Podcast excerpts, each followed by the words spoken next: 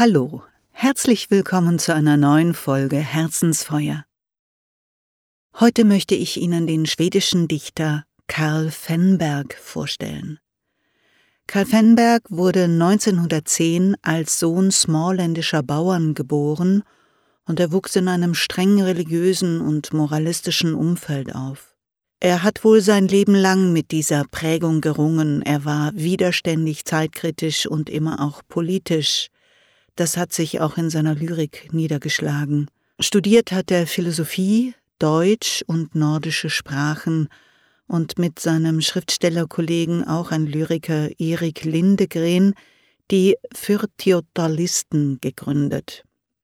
Fürtjotalister kann man vielleicht mit Gruppe der Vierziger übersetzen. Während des frühen Kalten Kriegs war Fenberg außerdem ein Vertreter der sogenannten dritten Haltung in der schwedischen öffentlichen Debatte, die eine neutrale Haltung im Konflikt zwischen den beiden Supermächten USA und Sowjetunion befürwortete. Ich möchte Ihnen eingangs einen frühen Vers von Fenberg vorlesen, an dem die geistige Tiefe dieses Autors aufscheint.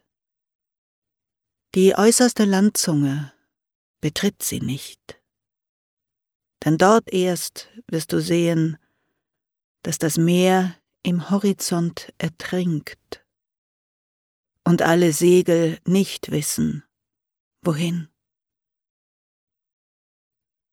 Die Lyrik Karl Fenbergs schneidet einem ins Herz. Man liest sie nicht so einfach dahin und es bleiben Spuren. Es gibt zwei Bände in deutscher Übersetzung von ihm, ähm, außerdem findet man ihn in verschiedenen Sammlungen, die großartige Nelly Sachs hat ihn zuerst ins Deutsche übersetzt. Sie hat ja während ihres Exils in Schweden begonnen, verschiedene Dichter ihres Gastlandes einem deutschsprachigen Publikum vorzustellen. Später hat ihn Hans Magnus Enzensberger übersetzt und Annie Carlsson hat eine Ausgabe mit Übersetzungen seiner späteren Gedichte besorgt. Was ich gefunden habe, schreibe ich Ihnen wie immer in die Shownotes. Er hat in einer Volkshochschule unterrichtet. Er hat sehr lange und ausgiebig als Zeitungsredakteur und Kulturkritiker gearbeitet, in verschiedenen relevanten, auch kulturell wichtigen Zeitungen gearbeitet, Essays geschrieben, als Übersetzer gearbeitet. Sein Lyrikövre umfasst etwa 20 Bände. Die Angaben sind schwanken. Darunter gibt es auch Zusammenstellungen aus seinem dichterischen Werk. Erik Lindegren sagt über ihn, er habe wie sein Meister und Geistesverwandte Kafka, den er eben auch übersetzt hat, als sein vornehmliches Kunstmittel eine höchstpersönliche und sinnreiche Ironie ausgebildet. Er habe sein aufrührerisches Herz weiß verputzt und ein für allemal festgestellt, dass der Mensch vor die Wahl zwischen dem Gleichgültigen und dem Unmöglichen gestellt ist. Das Gedicht, das ich Ihnen heute vorstellen möchte, stammt aus der Sammlung Tiderekning, die 1945 erschienen ist. Tiderekning heißt Zeitrechnung und das Gedicht selbst heißt eben auch so wie der Band.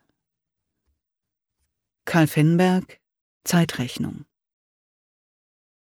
Manche haben sich eingeredet, ich verwürfe aus purem Trotz und aus jugendlicher Lust zu meutern die gewöhnliche Zeitrechnung.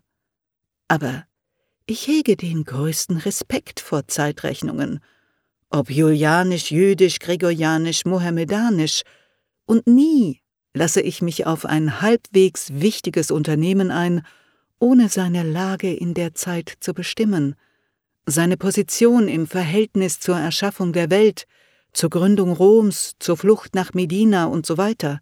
Wer dächte denn auch im Ernst daran, sie loszuwerden? All diese abgenutzten Kalender mit ihrem gemütlichen Schwindel.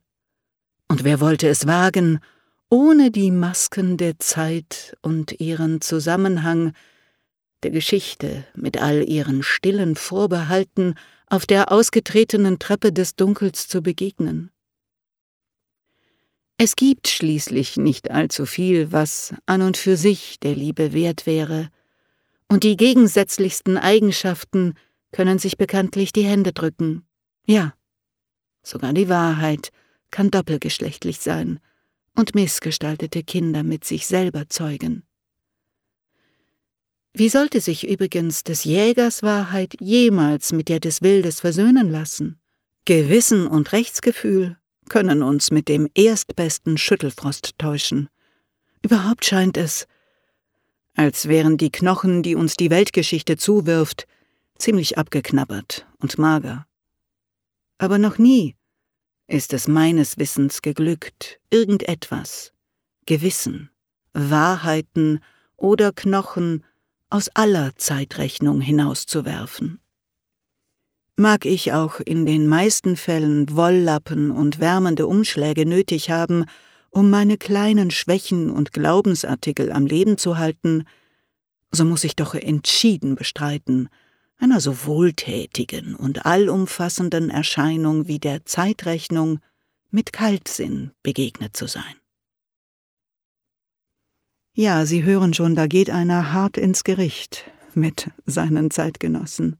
Insbesondere drei Aspekte in diesem Gedicht haben mich bewegt, es hier zu verwenden, nämlich das Bewusstsein, dass alle Zeitrechnungen innerhalb eines Systems stattfinden, sei das nun rational oder metaphysisch.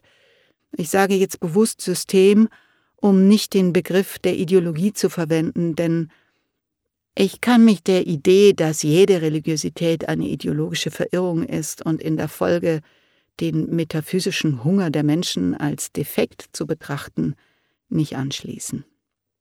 Also, es ist nötig, sich in der Zeit zu verorten, aber eben auch die oft unbemerkte Signatur ihrer Zählweise zu hinterfragen, aber jedenfalls gedanklich scharf und lebendig zu halten. Also warum finde ich das so wichtig? Wenn man nicht weiß, wo eine Geschichte anfängt, dann kann man die Aussagen sehr leicht missverstehen oder sie können verändert oder verfälscht dargestellt werden.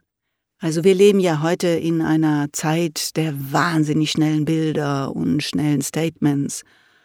Und wenn Sie sich aber klar machen, wie einfach Bilder entstellt oder gar in ihr Gegenteil verkehrt werden können, gar nicht nochmal, weil man etwas dazu tut, sondern weil man einfach etwas weglässt oder einen Ausschnitt verändert, wie leicht es auch ist, äh, jemanden zu diskreditieren und in ein falsches Licht zu stellen, indem man seine Aussagen aus dem Zusammenhang, also kontextlos macht, verkürzt darstellt, ähm, einen Nebensatz zu einem Hauptsatz macht und so weiter, dann sollte das irgendwie nachvollziehbar sein, warum ich das so evident finde. Und das führt mich schon zum zweiten Punkt, nämlich dem der Wahrhaftigkeit. Er sagt, Sogar die Wahrheit kann doppelgeschlechtlich sein. Es hat eben auch immer damit zu tun, wer sagt was aus welchem Grunde. Wie sollte sich übrigens des Jägers Wahrheit jemals mit der des Wildes versöhnen? Gewissen und Rechtsgefühl können uns mit dem erstbesten Schüttelfrost täuschen. Also ich verstehe das so, dass das Leben und die Welt sehr oft aus unversöhnbaren Positionen besteht. Und Wer im Schüttelfrost hat, reagiert nur, der kann keine durchdachte Position darlegen, der ist nicht fähig zu gestalten, sondern klappert mit den Zähnen und wird geschüttelt von Hitze und Kälte.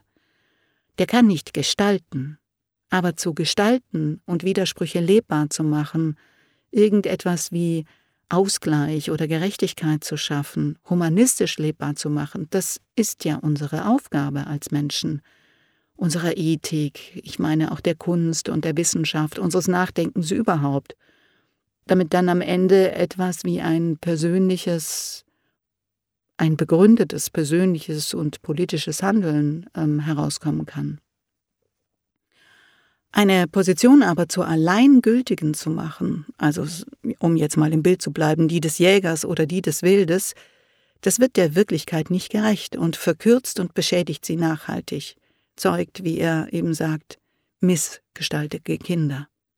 Was übrigens ein sehr probates Mittel der Propaganda ist und der zu entkommen hilft es eben auch zu wissen, wo man herkommt und wie und wo man sich in der Zeit befindet.